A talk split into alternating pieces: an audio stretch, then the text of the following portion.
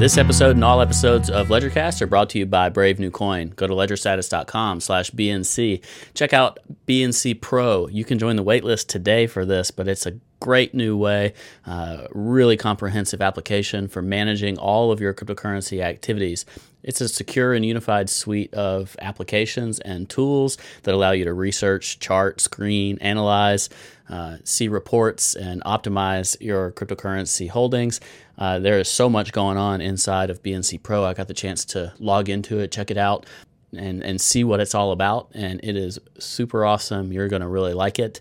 Go to uh, ledgerstatus.com slash BNC to check it out. And thank you to Brave New Coin for being a LedgerCast partner. Hello and welcome to LedgerCast. My name is Brian Krogsgard. Today we have a special guest. It's Wes Pryor from Liquid Malta. Uh, his firm is a market making firm. He's got a lot of experience in crypto. I've uh, chatted with him on and off throughout most of 2019. So I'm happy to have him on the show. Hey, Wes, how are you? Hey, Brian, I'm doing well. Thanks so much for having me on the show. Yeah, I'm pleased to have you. Uh, it took me a while to figure out what you and your firm do. Uh, I'm sure I still have plenty of gaps to fill, but at a baseline, if you give the you know one or two sentence summary, uh, what does Liquid Malta do? Uh, we are an algorithmic market maker bringing new digital assets to the world.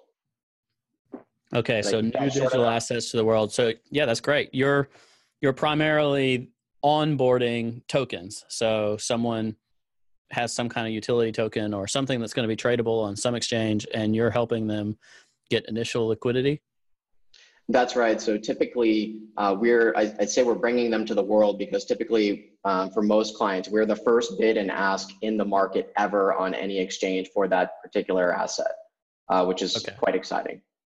Yeah. So I'm curious about how some of that works uh, because you have to have both tokens and whatever the the pair is. So if it's versus you know Tether or Ethereum or, or Bitcoin, like you have totally. to have those the base pair and you have to have the token itself available to you so that you can make both sides of that market right that's absolutely correct so how do you decide um, let's say you know let's say we've got the ledger status token going live how do you decide hey this is where we're going to start this book and uh, and engage in, in trading well a lot a lot of things a lot of things go into it um, there's you know, one component is thinking, you know, how much inventory um, should be supplied for a market of this nature.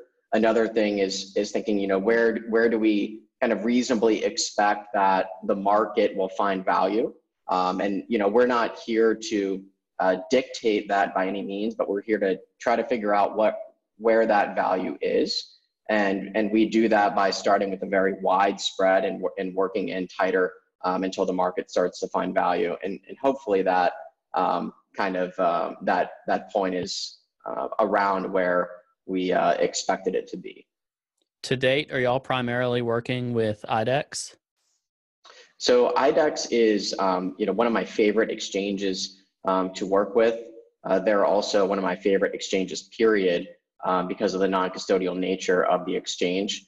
Um, and the fact that you can have a um, hybrid decentralized exchange experience uh, where but you have full transparency of the uh, of the reserves of all the orders that are in the market at any given time et cetera um, but you don't have issues uh, with moving your orders around like you would with a full on-chain decentralized exchange where um, as a market maker we need to um, you know move our bids and asks around quite frequently.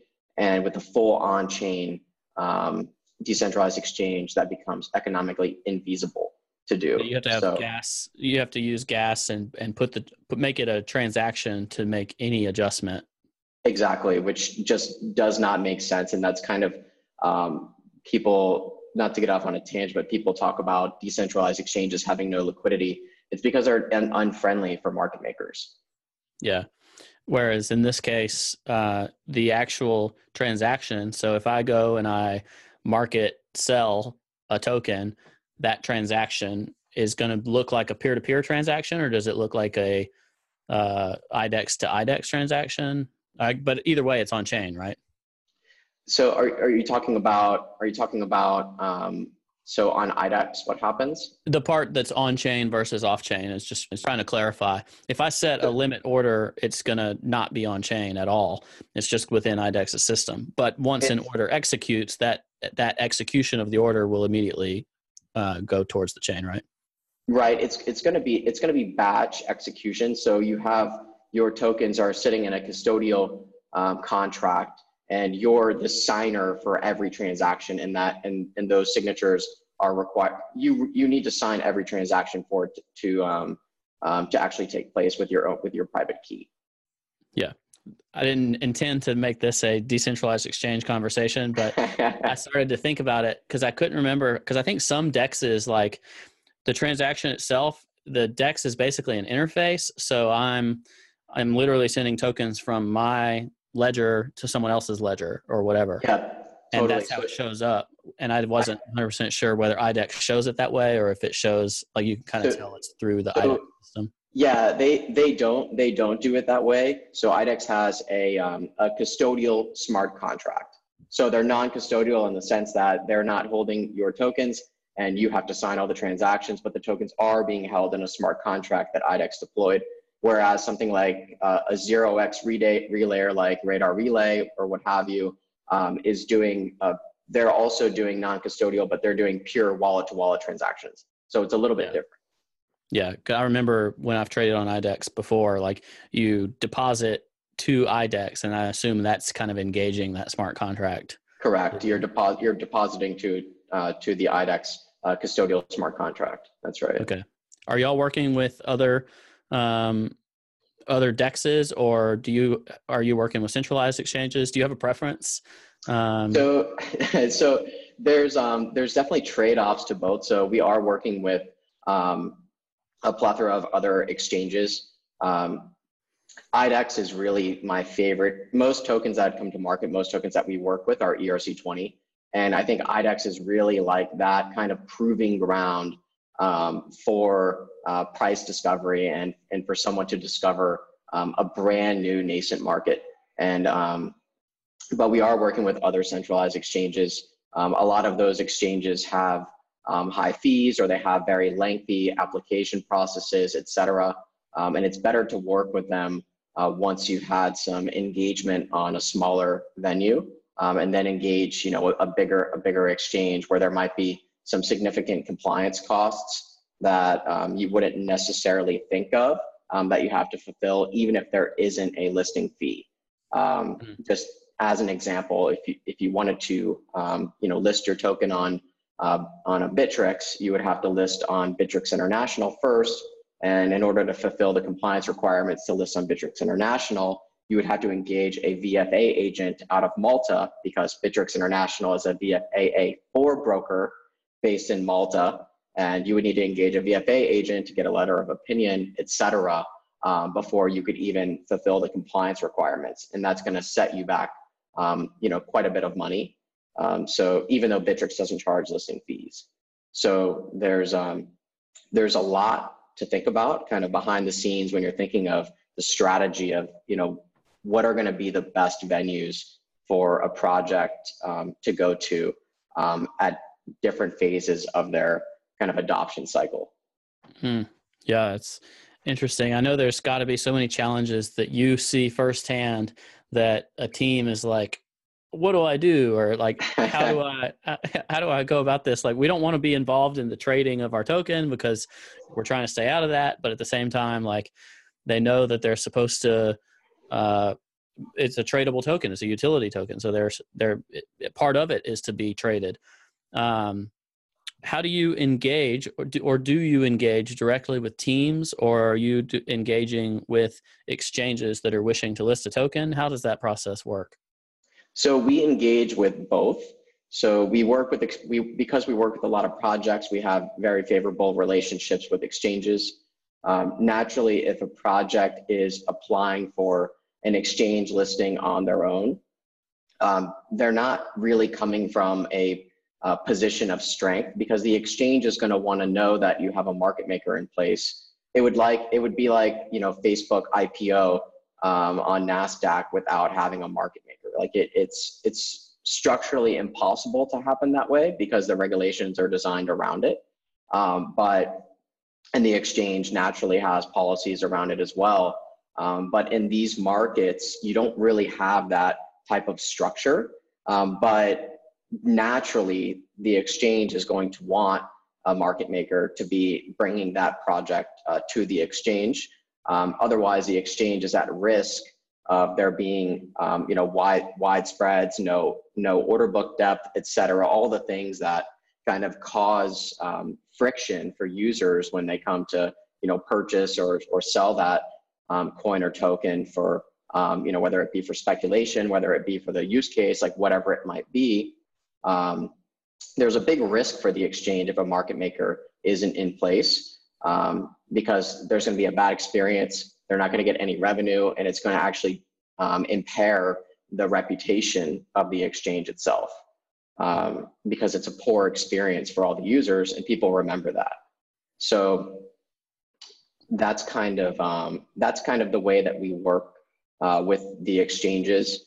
Um, the way that we work with the projects is really, you know, they they um, they want help navigating this space.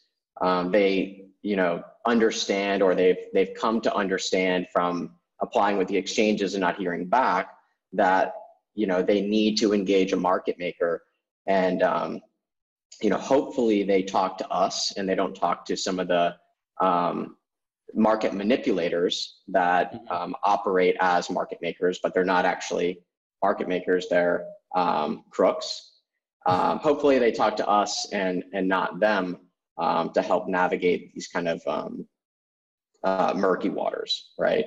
Um, yeah, you did a great uh, chat. I was uh, mad at my friends over there at the Crypto Street Project uh, podcast because they got you before me, but you dug in a lot to the market manipulation stuff with them and uh, talked about some of the ways that people can do things in a very scammy uh, and often illegal way. So I don't want to dig in as much to that. I, I encourage people to go listen to it. And I want to talk about some of the market making principles in general and some of these challenges that you deal with um, in in the introductory process because if you were market making bitcoin like it's a very different game like you're not you're not like onboarding a client for the first trade ever of bitcoin uh, totally so that would have been awesome yeah, and that'd be. I mean, we can talk about uh, market making and existing markets in a bit, but I want to dig into this market making of new markets because a lot this is common where people, you know, they're maybe they earn tokens in uh, some project's application or whatever, or they uh, buy tokens from a private sale or something. Some of that stuff's still going on. So I want to talk about this initial setup. Mm do you have to be bullish on the token as a market maker taking part in this? Because do you have to own tokens yourselves or is it like you're kind of controlling tokens owned by the project or the exchange? How does that part work? Because you have to offer tokens have to be offered for sale mm-hmm. from someone. Right. Um, so how does that right. that part of the setup work? So so absent really good and efficient hedging strategies in the uh, in the token that you own, um, assuming assuming that's not available for which for a lot of these it's it's just really not. Um, you have to carry the inventory. So you have to have the inventory in the base pair, which you know on an IDEX that's Ethereum. Um, on uh, on a Bittrex or a Poloniex, um, that could be BTC, might be uh, USDT, whatever it whatever it is.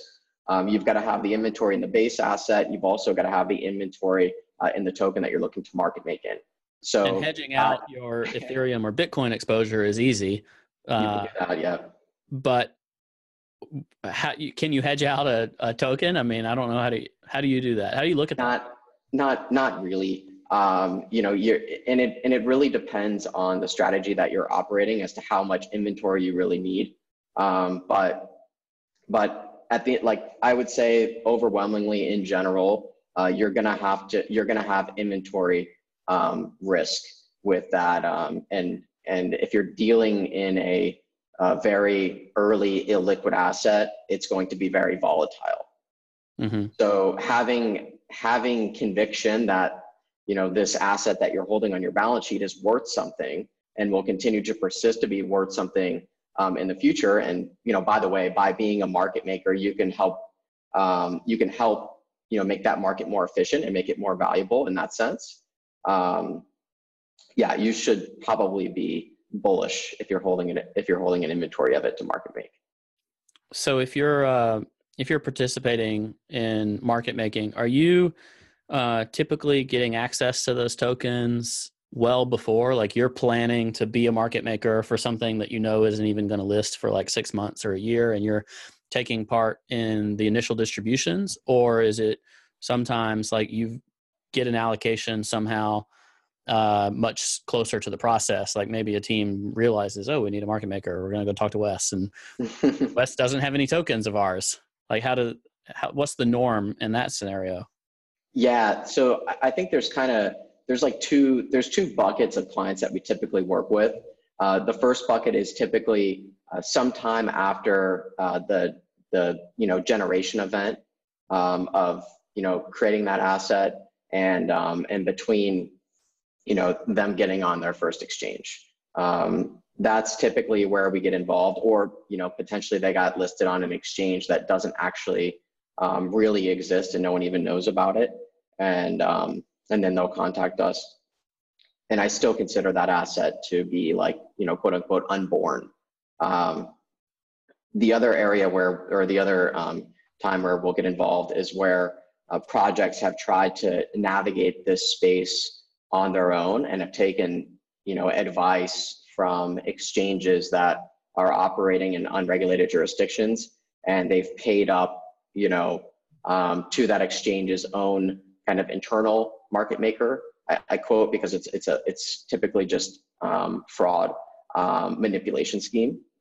But they've either paid up to the exchange's own market making operation um, or they've paid up for one of the exchange's buddies uh, who's running a um, you know quasi arm's length market making operation on the exchange. And they've paid up significantly and they haven't gotten any type of they, haven't seen any real usage or adoption because that venue is just wash trading in the token. There's no actual there's there's actually no depth in that market. So even if someone does go to that exchange they still can't uh, buy it or sell it. So they they end up in this situation where they're hurting and now they don't really trust anyone, but they know they need to do something and they need to get on reliable exchange a reliable exchange with real users and ethical operators. And and they and then they need to cure some of these market symptoms of having uh, you know widespread no depth. So that's another area where we typically come in and help teams. So how do you uh, how do you personally say, and how long does it often take? Because you said you initially, you know, first trade, you you have you're forced into a widespread as you learn where people are valuing the token. Um, but then you try to narrow down uh, narrow down that spread, increase your depth, so that you can um, offer more for sale if someone's come, willing to come in and buy it, and so that you can absor- absorb more that are sold as someone's coming in to sell. Um, let's say a month in or two months in, how how do you, how do you want a market to look? Like, what's a reasonable expectation for what a token market should look like? Because a lot of these, I mean, they're not trading millions of dollars a day. They may trade fifty thousand dollars in volume every 24 hours or something. So, what's your idea of a good of a solid book and that maybe that's in relation to like overall market cap or something like percentage yeah. cap. Is that how you yeah. look at it? Yeah. So, um, so well, well, two things. I mean, ultimately, we're looking at. I mean, these projects are real that we're working with are like literally across the board, right? And a lot of them have done. You know, some of them haven't sold any tokens whatsoever, and this is purely, you know, purely offer, right? Mm-hmm. Some of them the first, the first list is like that's the you have no idea what people are going to pay for it yet. Right, right. Um, some have you know sold um, sold tokens in a pre-sale um, or a SAFT offering, et cetera. Like the the distribution uh, mechanics and you know the weighted average price across all these deals and, and et cetera, can be like it's absolutely across the spectrum. Like we've seen we've seen everything, um, and it's no one project is the same. They all have their own unique fingerprint. Um, but what we look for at, you know, we're typically the monopoly dealer in these markets that we're operating in. And what we look at is a percentage of our participation relative to the total market. And we look to see if we're, if we're, if we're looking for healthy adoption of a project, we're looking for our percentage of participation uh, relative to the whole uh, as, as steadily trending down. So our importance become uh, us as a market maker becoming less and less relevant over time as that market um, gains adoption and gains more traction, more users, other market makers uh, picking up the inventory and, and spread trading in that market, et cetera. So that's one of the metrics that we look at when we're thinking of you know, is is this market gaining adoption? Is it is it growing and becoming healthy? Um, you know, we're very, very, very important at the start, but we want to become um, almost uh, almost like an insurance policy, right? Um, that you know you're working with us. There's all we're always gonna there's always gonna be depth in your market. There's always gonna be a competitive spread, right? Um, but we become less and less important. The second thing that we look at when we're thinking about is a market healthy is how much depth. So projects never have problem, supply, problem supplying depth on the offer, in my experience, um, especially when you're talking about you know ERC20 assets which are printed out of thin air by the dev team. Yeah, uh, there's never there's never a problem with Hundred percent of the supply is out there somewhere, unless they're like locked up or whatever. But for the most part, people will sell tokens for the right price. Correct. So there's there's never there's never a problem on the offer. The problem is um, is putting up liquidity in the base pair. So we typically look at liquidity in the base pair as a rough benchmark um, for an early stage uh, micro cap asset. We like to see, and this is a broad spectrum benchmark that's like not rigid, but you know at least one percent of the um, market cap within um, you know roughly ten percent of the current fair value. So that's one percent of the market cap, right? Which you know if you're looking at an at a at a um, a million dollar market cap, that could be that could be as little as ten thousand dollars, right? So these a lot of these pro and if you look at um, you know, I think Messari, you know, Messari is working on some um, some depth and spread metrics to add to OnChainFX, which I'm like super excited about. I've been a long-term long-term supporter of them. But if you look at CoinMarketBook.cc um, or .co, forget what it, I forget what it is exactly. Um, but I look at that a lot, and they do calculate um, the market cap to bid depth within 10% of the fair value and they give it a ratio. And that's a really, really useful tool just to see, to look at a market and say, okay, is this thing completely fairy dust or not? And by fairy dust, I mean, can the market cap just be evaporated with very little money?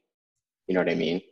In either direction, right? But it's typically it's, down. Uh, it's .cc. .cc, got it.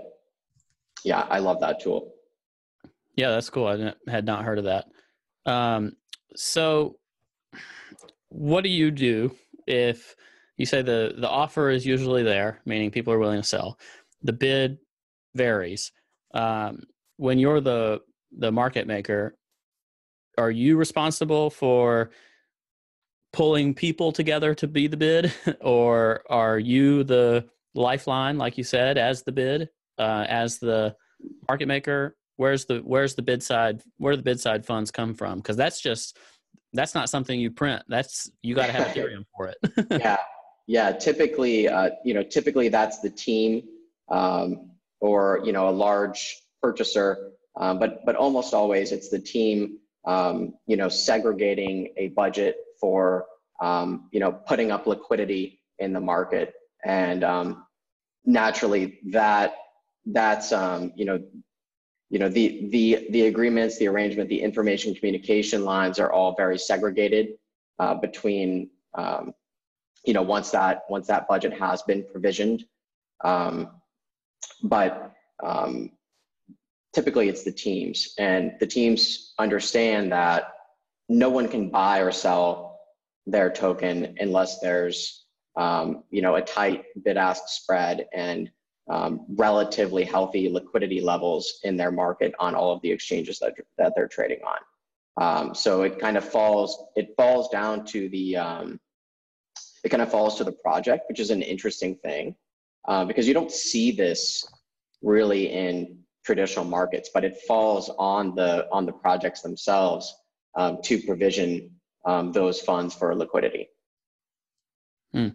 And I imagine this can get for some projects if it doesn't go as they hope, like it can become a source of stress for them, right? So like say they're the bid, but the the the rest of the bid, like let's say they put in, I don't know, a thousand Ethereum towards that budget, and uh, the bid is never gets more than uh, 1,100. So it's like they don't, no one else comes in to support that market and say they're a willing buyer. And slowly the offer seeps in and the project just bleeds out. Now the team is just recollecting tokens, probably at a higher price than they sold them initially, because oftentimes these initially list higher than than the you know some private sale was or something. How do you talk to teams during this time of uncertainty and probably stress for them? Yeah, yeah. I mean, you know, we've seen we've seen um, you know, it's it's across the board. We see some projects that you know they they really take off and there's a lot of demand at the open and um, you know a lot of people want to get their hands on you know xyz token right? And um, and sometimes that's like a pleasant that's a pleasant, pleasant surprise. Like there's so much initial um, action and that can be really exciting. Um, other times we see instances where like literally nothing happens right? Or um, or there's a lot of um, sell pressure from someone who acquired tokens at a very low basis under what the um, you know what the bid is at, right? And um, you know that, and they, and they just and they just start selling, and you know, um, I, I mean, I've seen instances where you know people um, you know people get hacked, and then you know the hacker has a zero basis, wants to liquidate as quickly as possible, and it kind of becomes an a, it looks like an irrational market actor, but it's really all about the about the basis, right? and a hacker has no cost basis. Um, just like some, just like you know, some advisors who you know may have acquired a token and didn't really do any advising, have no skin in the game, right? And then they just bust up on the exchange. And they just start and they just start selling, right? So um, you know, these things can be disappointing for teams, um, but you know, it's not it's not our job to um, to kind of console them on this, um, and it's not our job to um, you know, dictate the price or or anything like that. Um, it's it's our job to help facilitate um, trading. And if the team has, you know, if if there's if the market doesn't value that token, if if the market doesn't value that token whatsoever, um, then you know that it is what it is. And you know we've seen that.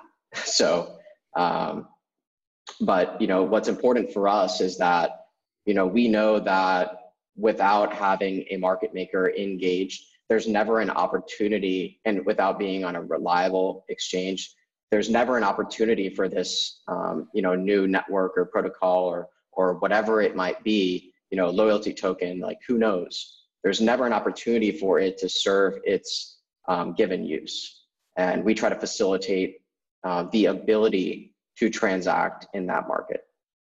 Yeah, because the underlying basis for a utility token is someone needs to buy this to go and utilize a platform or what the network or whatever they've got going on. Um, Whether you're an enterprise fund manager or a retail trader, buying and selling cryptocurrencies successfully requires price discovery you can rely on. Brave New Coin's liquid indices provide trusted US dollar prices for Bitcoin, Ethereum, and Ripple. Featuring end of day or intraday outputs, you can count on the BLX, ELX, and XRPLX for accurate US dollar pricing for smart contract oracles, settlement price discovery, net asset valuation, and performance analysis. Visit bravenewcoin.com to find out more. So, let's go back to your your risk in these scenarios because if you're inherently um, unhedged on the token itself. And I imagine some of that is maybe you have a fee structure to where you get some tokens as part of the market making structure, but I'm maybe some of it you do you do own yourself. I don't know. Is that something you're able to disclose? Um, I, am not. Uh, there, there's a lot of things I'm not able to disclose, and um, if I were to give you, you know, concrete numbers or anything like that now, they might be different tomorrow. Um, so sure. I don't. I don't want to reference anything like that. But you know, we do have, um, you know, a lot of projects we do have on our balance sheet. Um, we do carry that um, that you know kind of inventory risk. Um, but and whether the yeah, and whether the cost basis is zero or the same price as everyone else, it doesn't really matter if it ends up on your balance sheet. That's just the way yeah. a corporation works. So totally. as the as a token uh, can depreciate, um, how do you manage your own risk? You said you can't really hedge it, but have you figured out ways that you can hedge kind of the broader market going down? Like, are y'all able to operate in a way to where you say, well, roughly we have these statistics that say you know we're we're we're making uh, a dozen markets and yeah. They're kind of all hit with the same hammer even though they're independent and we can hedge it in this way. How do you look at yeah, that? I, I think um, you know i think a lot of uh, businesses learned a very hard lesson last year on what happens when you speculate with a significant amount of your operating capital. And um, i think uh, you know a lot of my friends are not around in the industry right now because of that. Um, it, it, was a very tough year, and a lot of tough lessons were learned. Um, you know, we we do we do make um, decisions on when we want to hold a lot a larger exposure of crypto on our balance sheet, and we take fees in um, you know Bitcoin, Ethereum, Euro, Dollar um, tokens. Like it's it's really across the spectrum as to how we um, kind of receive crypto assets and, and then make decisions whether we want to hold them or move them um, to um, you know, to euro, dollar, et cetera. But, you know, I'll tell you, like, right, you know, the past for, you know, really like 2019, uh, when, you know, crypto assets have been extremely depressed in valuations, uh, we've been taking on a lot more uh, crypto and, um, you know, like, you know, I'll call it, I'll, I bucket it into two, like cash and cash equivalent crypto, Bitcoin, Ethereum, right? And mm-hmm. then uh, token exposure. So everything else. Yeah. Uh, we've been taking on a lot more uh, crypto and token exposure uh, this year, whereas last year we were uh, very, very quick to, um, if we did take in crypto, uh, we were very quick to move it to euro or dollar. Um, and you know, those are just kind of business operating decisions, and I think we have you know quite quite good insight into when we should be um, largely taking that exposure on or off. Um, but in terms of in terms of taking on token exposure from projects that we work with, uh, you know, we look at that as um, you know we're. I'll be transparent on our fees in the sense that we're not taking token exposure on from a project that we're working with that we need to cover our operating costs. Okay. Okay. So it's not it's not a business critical portion of your uh, balance sheet or or income no exactly it's like it's it's tail end you know if if this project um, you know i think we play a very critical um, if not one of the most important roles in helping a project be successful um, because without having a market maker without having that monopoly dealer at the beginning um, it's incredibly hard to gain any type of adoption and we're not the only way that you can um, you know provide liquidity. You know, there's things like Bancor, which is kind of fading off and getting um, displaced by Uniswap. Um, there's things like um, Hummingbot that that just recently launched that uh, helps you know kind of pull up community users to um, provide liquidity for market making, and then the teams incentivize them to do so. Um, you know, there's there's different ways to make sure this um, that there's liquidity in that early stage asset, but if you don't have one of them, it's like virtually impossible um, to gain adoption. So um, I like to think we play a very um, helpful and meaningful role in the adoption process, um, help facilitating market adoption. And um, you know, if if an asset you know does gain significant adoption and we have it on our balance sheet, then you know six 12 months later that can be a very lucrative opportunity um, that was my next question is how do you divest yourself because theoretically and i presume this is a natural effect of a successful project uh, that trend of being a smaller and smaller percentage of the overall market mas- market making on that pair is going to go down so your yeah. becomes a less lesser percentage of that market and therefore your need for uh, a large inventory of that token goes down. So therefore, you now have a token on your balance sheet that is opportunity and risk both. But mm-hmm. if you're well in profit or you know able to make money off that, you can divest yourself. When you divest, how do you sell? you know, like do you do you yeah. release that on an open market? Do you OTC? Do you how do you do that and in a way that like meets your your ethical standard for you know probably a contract with a team or an exchange or whatever yeah yeah i mean it's it's ethical i mean there's a lot of ethical considerations here that and there's also uh, regulatory ones as well so yeah. just as like a general rule of thumb we're never going to cross um, a, a, client account in any trade ever and um, you know we are uh, heavily regulated.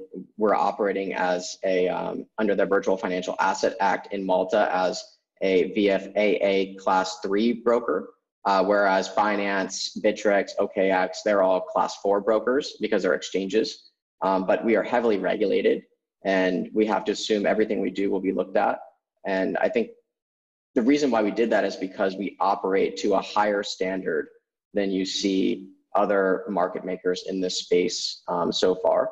So inherently in that, we structure all of our all of our arrangements with teams to be you know very ethical and and have and not have inherent conflicts of interest. When it comes to liquidating a token exposure um, for a client, you know that's that's something that um, you know has a lot of um, a lot of potential conflicts of interest that need to be navigated through very carefully.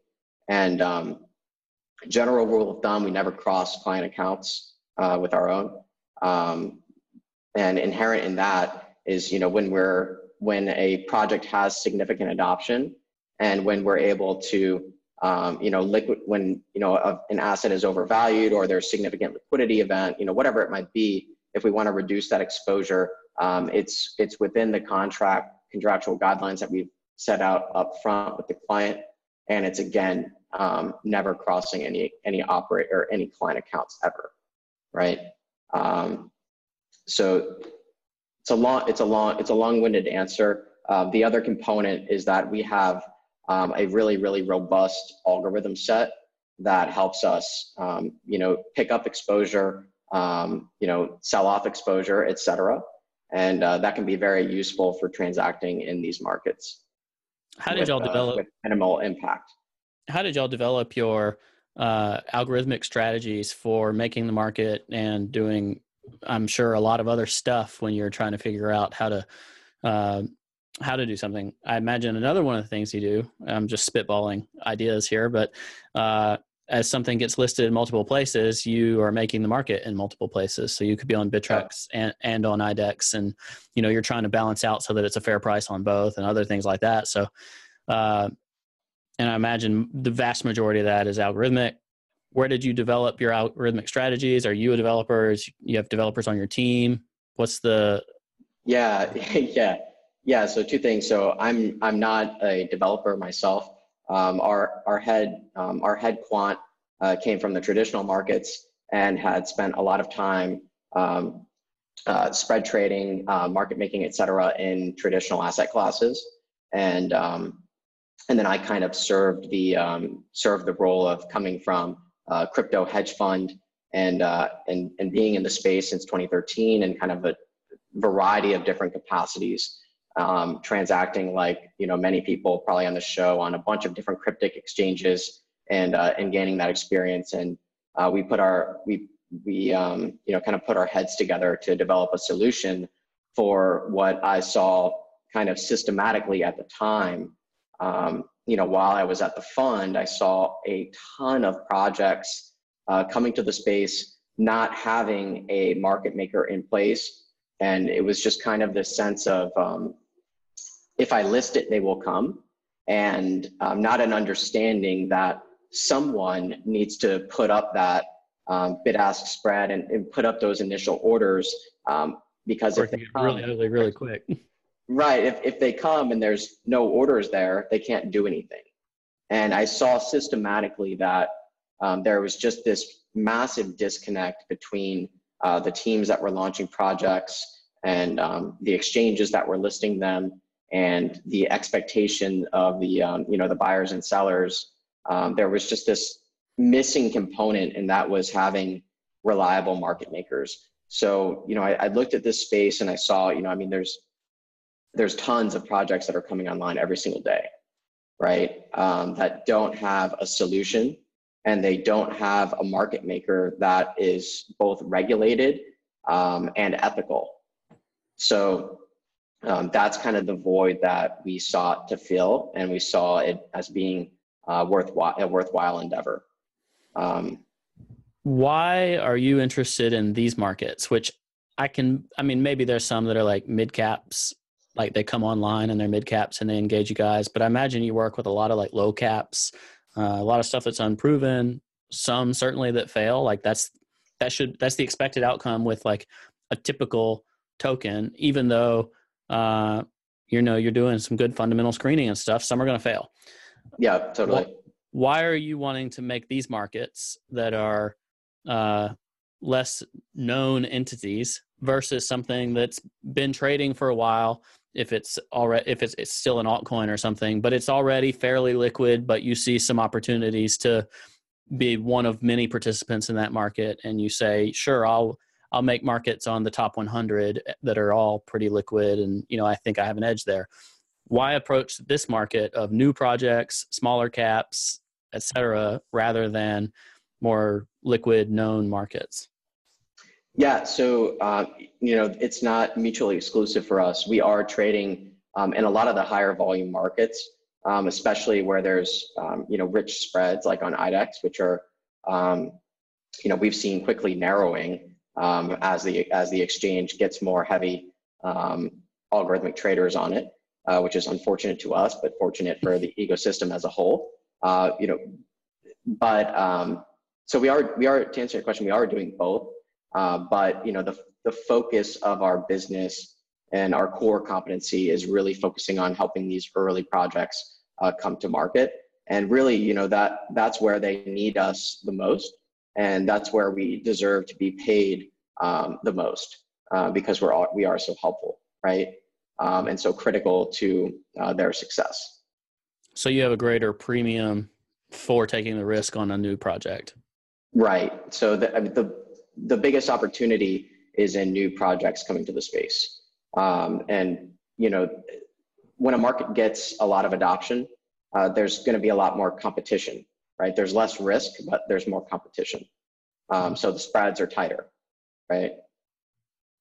So what do you guys do when the market like just fully goes against you? You know, we've seen uh, we've seen this happen where like uh, altcoins in particular, certainly relative. I know you have to look at these relative to the dollar too, so it adds complexity to the way you view your balance sheet. But um, you know, relative to Ethereum, relative to Bitcoin, uh, an altcoin can just bleed for like three months. And it has nothing to do with the quality of the project, the quality of your ability to uh, perform as a market maker. But nevertheless, like some of the stuff on your balance sheet is just melting in term in, in relative yeah. value. Um, so do you how do you how do you finesse all of this? Because it freaks me out just thinking about it right? Like the exposure yeah. you have. Yeah. I mean i mean some are some are doing bad and hopefully others are you know and some are bleeding bleeding bleeding. Hopefully others are doing well right? But you know when the market you know the market is so very correlated um, and when the whole market you know pulls back you know when we're when we're um, when we're market making in a market um, you know a lot of the times, you know, we can make money if the market's going up. We can make money if the market's going down. But if the market's going down, our initial our our inventory that we're hold that exposure of inventory that we're holding is going down. While we might be making, you know, if we're trading an asset on we're spread trading an asset on IDEX uh, we might be making money every time a user crosses the market because we're able to stay at the front of the queue. Uh, but that doesn't help that the underlying asset is going down. It might offset that um, right. That loss a little bit. Um, can but, we break that down real quick because not everybody sure. is with us. I'm sure. Sure. So you're on the spread, meaning you're algorithmically either the top or close to the top on the offer and the bid. You're kind of offering stuff for sale and for purchase on both sides. And when somebody crosses over and grabs it with a market order, uh, then you're the one that's there and you're making money on that bid ask spread. That's the that's my like very not good explanation of uh, of what a bid ask spread market making situation looks like. That's that's a great that's a great explanation. That's that's exactly that's exactly uh, what we're doing. The the complexities around that are um, you know being able to stay neutral, meaning not picking up not picking up um, you know an a um, an exposure um, greater than what you started with and holding that um, you know while the market moves it becomes volatile in either direction. so um, that that's your picking up uh, some I don't know what how you analyze this, but maybe if you just if the overall price of that coin doesn't change, maybe you can make, I don't know, one or 2% over some period of time. Who knows? But now you're still doing that. That's still working. Yeah. The coin, the coin which you have inventory in, now it loses 20% in two days. yeah. Yeah, so totally. You may have made your one or 2%, but you lost 20% holding inventory. Yep. How do you deal with that? So we have um, we have a lot of um, it, it comes down a lot to sophistication in your risk management principles that are built into your algorithms. So we have stochastic variables that you know if the market becomes very volatile, uh, we'll look to take we'll look to widen the spread at which we're going to um, at which we're going to put up in that market. Um, just in general, the more volatile the market is, the um, the greater your risk is and therefore the greater return you should um, demand um, in order to take that risk. So if there's volatile, so whether it's up or down, we're going to we're going to put up a wider spread, and again, that's all going to be done um, algorithmically. Um, I, I can't I can't get into like the nitty gritty of how all of this works, or um, I'll get a phone call um, from my quant and he won't be happy at all. Um, but theoretically, if are, you maintain these are these are general. I mean, what I'm explaining now are just general principles. Yeah, yeah. So if you generally manage, you ensure a half a percent spread, while volatility is you know some uh, some value. If volatility doubles, maybe you double your spread to one percent instead of half a percent. Exactly. Exactly. Yeah. Exactly. Um, but nevertheless, at the end of the day, you're making more at least midterm decisions are these algorithmic as well as to when you may hedge out of all tokens so um, i guess it depends on correlations too like are you are you constantly having to uh, look at here's the correlation of altcoins to bitcoin uh, and bitcoin to the dollar because sometimes alts go down because bitcoin's going up but alts are still kind yeah. of worth the same. Sometimes alts are going down and bitcoin's going down and alts are like doubly wrecked and that's where 2018 killed a lot of your friends that you were talking about i'm imagining. Um, so like are you adjusting your overall internal strategy for managing your your your book and hedging and uh, dealing with dealing with issues that come up based on those correlations is that algorithmic as well or are you guys doing that based on your own knowledge as as market participants so we're we're doing what I think any business should do in the space is is managing your um, your your crypto exposure very carefully. But we're not doing we're not from a from a business operating perspective of how much crypto exposure um, generally are we going to hold um, on our balance sheet. I would say we manage that very much like a hedge fund would. Um, and naturally, we have we have a mix, right? Um, right now we want to be uh, net long because we feel very bullish um, on longer time frames about the market and where we are in um, kind of the expansion cycle. Uh, we view it as still being, um, you know, from a from a macro expansion crypto market cycle perspective, it's still um, it's still very cheap and has a long way to go. Um, but we're man- so we're managing that those kind of like decisions around that um, not in a high frequency way um, more in a you know let's make sure our exposure in, in any one asset doesn't get over you know our designated threshold. And if it does let's talk about reweighting. Um, and you know let's talk about um, you know broadly you know where do we think we are? Um, you know by bi-weekly um, you know should we make any um, adjustments to our exposure and, and rebalance our portfolio? Um, things like that but we're not managing that algorithmically. And you know for the most part it's uh, making decisions around you know do we want to hold more cash right now or more crypto? And, uh, and right now the answer is uh, absolutely more crypto and has been for um, the majority of this year. Um, and I think we'll continue until uh, we reach um, kind of where we view as um, peak um, valuation zones. Do you feel more like you're a, or do you still feel like you're kind of a hedge fund since you're, um, you're basically taking long exposure, at least in the firms that you're working with? Yeah, I mean, it still feel. I mean, from um, from managing uh, from managing the uh, crypto exposure that we have on our balance sheet, um, absolutely, it feels very similar.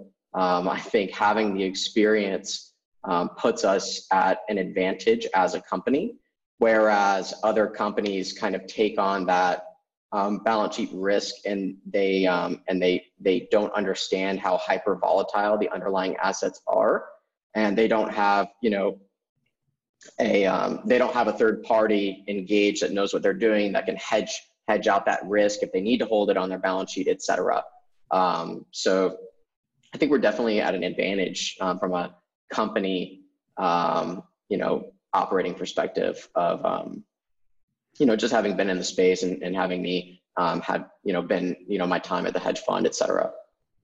Are you, um, what's your, what's your big picture look on the concept of utility tokens, app tokens? I mean, you have to have some confidence that they can appreciate whether or not you're personally uh, bullish on them as a concept? Like, are we going to tokenize the world in your mind, or uh, do you think there's a lot of risks and unknowns? Is it still an experiment on you, or is it an inevitability? How do you look at the token market? Because I personally come from a perspective where, for the most part, I think I'm a token skeptic and a Bitcoin bull, if that makes sense, with like yeah.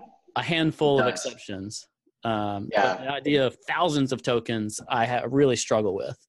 Yeah, um, you know, I, I think, I mean, I mean to be to be completely honest, um, I mean, I'm personally I'm more of a proof of work maximalist. I believe okay. that proof of, proof of, work is really the um, the most ingenu- ingenious and best um, distribution strategy um, that's ever been thought of in the entire world. I don't think anything comes even remotely close to as being to being as effective and fair as proof of work. Period. So I'm naturally um, and and being able to value a proof of work mineable cryptocurrency is very concrete.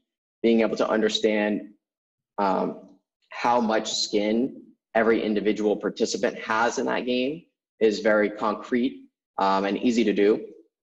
So naturally, I'm most bullish on um, proof of work mineable cryptocurrencies, but I do think that there are unique ways that people are um, leveraging tokens to organize people around or you know create you know decentralized autonomous organizations and um, you know have on-chain cap tables and um, have trustless ways of interacting with each other and i think there's a, a lot of interesting use cases there um, especially around coordination but um, I don't pretend to be bullish on the majority of the coins. I think the majority um, are complete trash um, and don't have any hope of success. Um, but um, you know, I'm not I'm not wise enough to be able to look into the future and say which ones are going to emerge.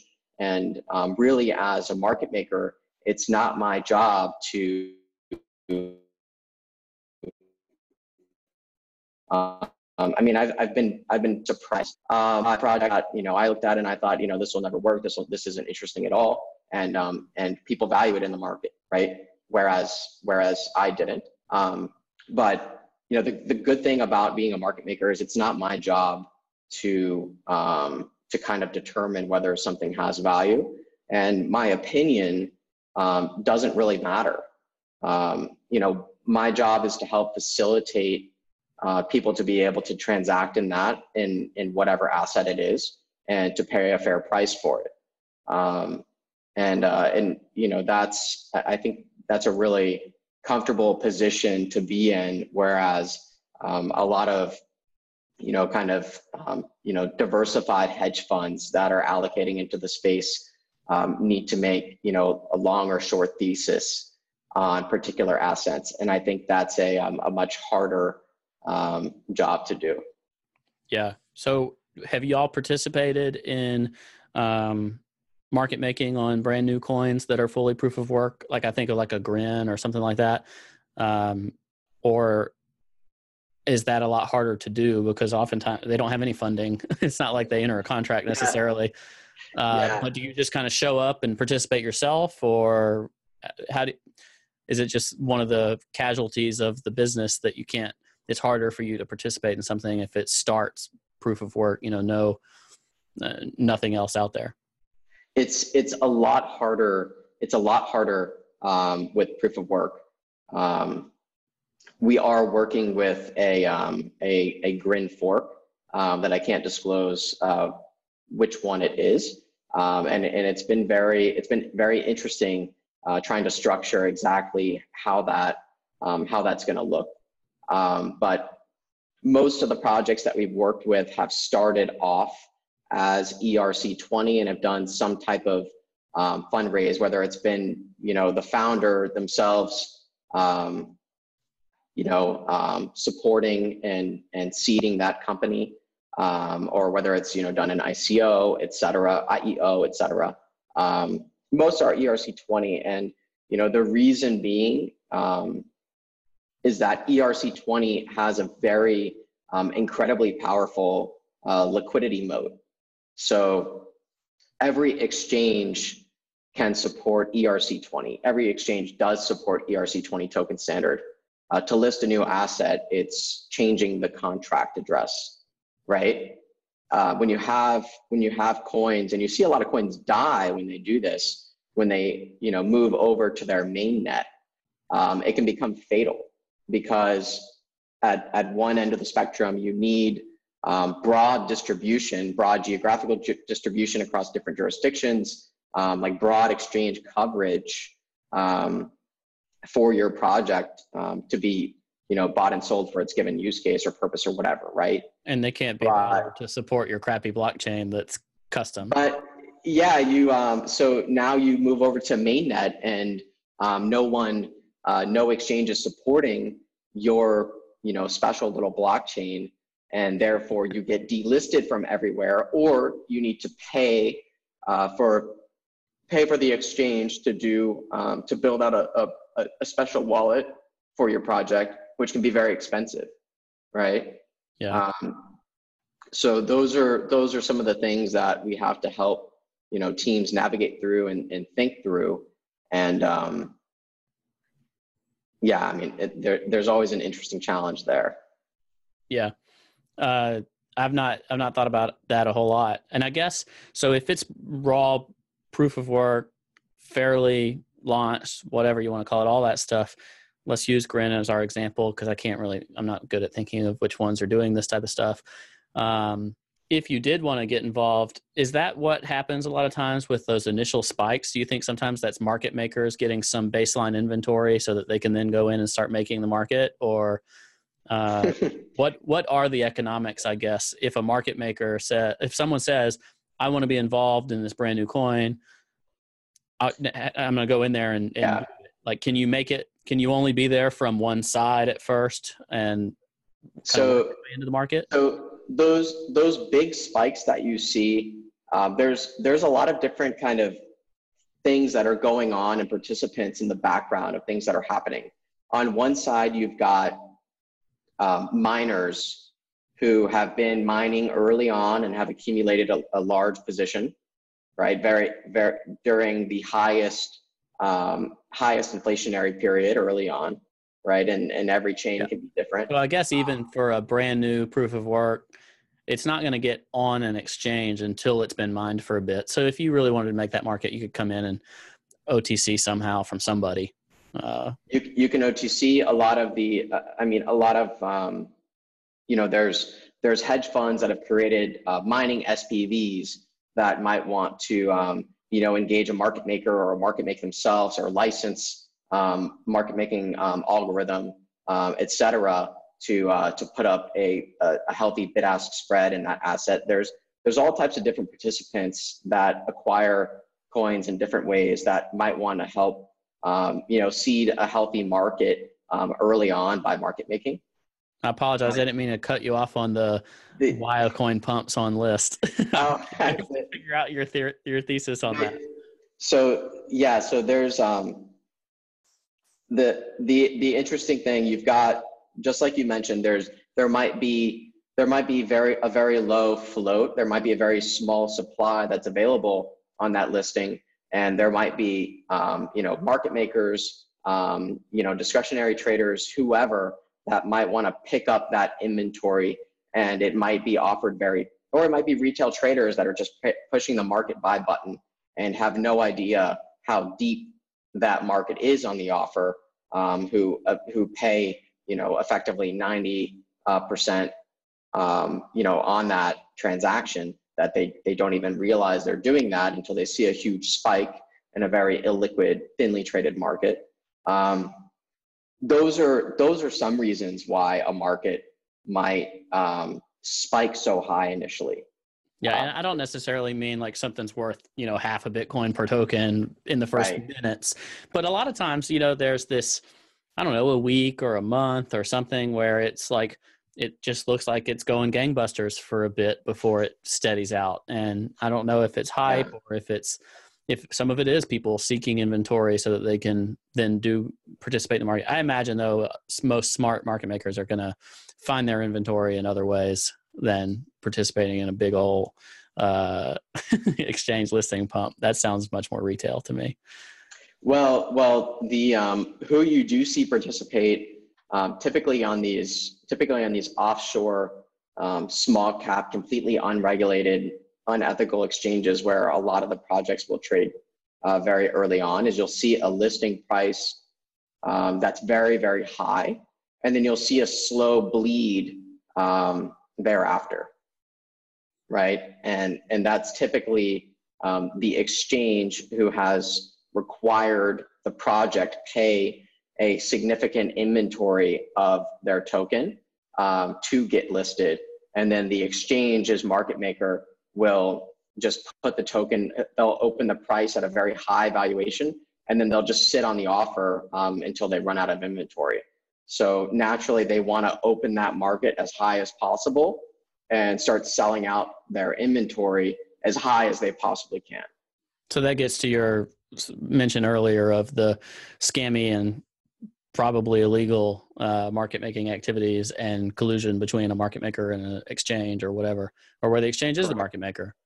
Exa- exactly. So um, you'll know if you if you having said that, if you look back at a lot of projects um, when they first traded and you see the that massive open like just absurdly high and the slow trickle down, you'll see that trend um, very um, very prevalent across a lot of the um, the small cap offshore exchanges.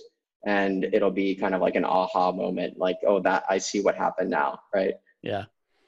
Interesting.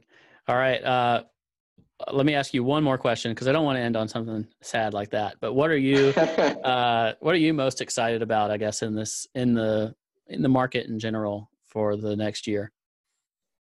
Um, the market in general, I mean, as as a market maker, I'm excited for um, the market to begin to begin kind of picking up speed and more legitimacy, and um, and having this massive um, expansion cycle um, that we're starting to feel kind of the beginning of right now. Um, I'm I'm very excited about that because I'm incredibly uh, bullish on uh, Bitcoin, um, and I and I have been since I entered the space as a novice in 2013. Um, I've, I've always been incredibly bullish and um, I've only gained conviction every year um, that, that this is like absolutely 100% um, world changing technology that we're experiencing and, and, getting to witness the evolution of.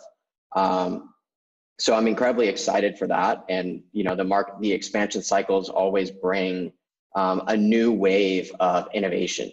So every time the projects get, get better um, and every time, um, you know, there's new innovative ideas. So I'm really excited to see um, you know, new innovative projects come to market and new, um, you know, and new technology emerge that that we haven't seen. Um, you know, things like things like Zero X um, and other projects that were kind of, um, you know, just like really exciting when they came out. I'm I'm really excited to see that again, and we're starting to see some projects like Casper, projects like Algorand um, you know, Filecoin coming soon. Finally. Um, you know, finally. Um, but the um, the bar is being raised, and there's more people in the space, and um, I'm just really excited for you know what's to come. Do you think the bear market took enough trash to the curb to uh, prevent some of the junk, or is that just always going to be a part of it? I, I I think um, I think there's a there's I mean, if we look at the, um, if you look at CMC, the list is very long. Um, you know, there's and there's there's still a lot of fairy dust existing um, that that hasn't quite gone away yet. And you know, naturally, with every expansion wave comes a, a stage of euphoria, and you see a lot of the value um, kind of flow down the caps, or you know, whether it's into new, exciting, innovative projects, or whether it's into you know complete utter trash projects it it, it flows when down the old dead ones start pumping that's when you need, yeah. to, be careful.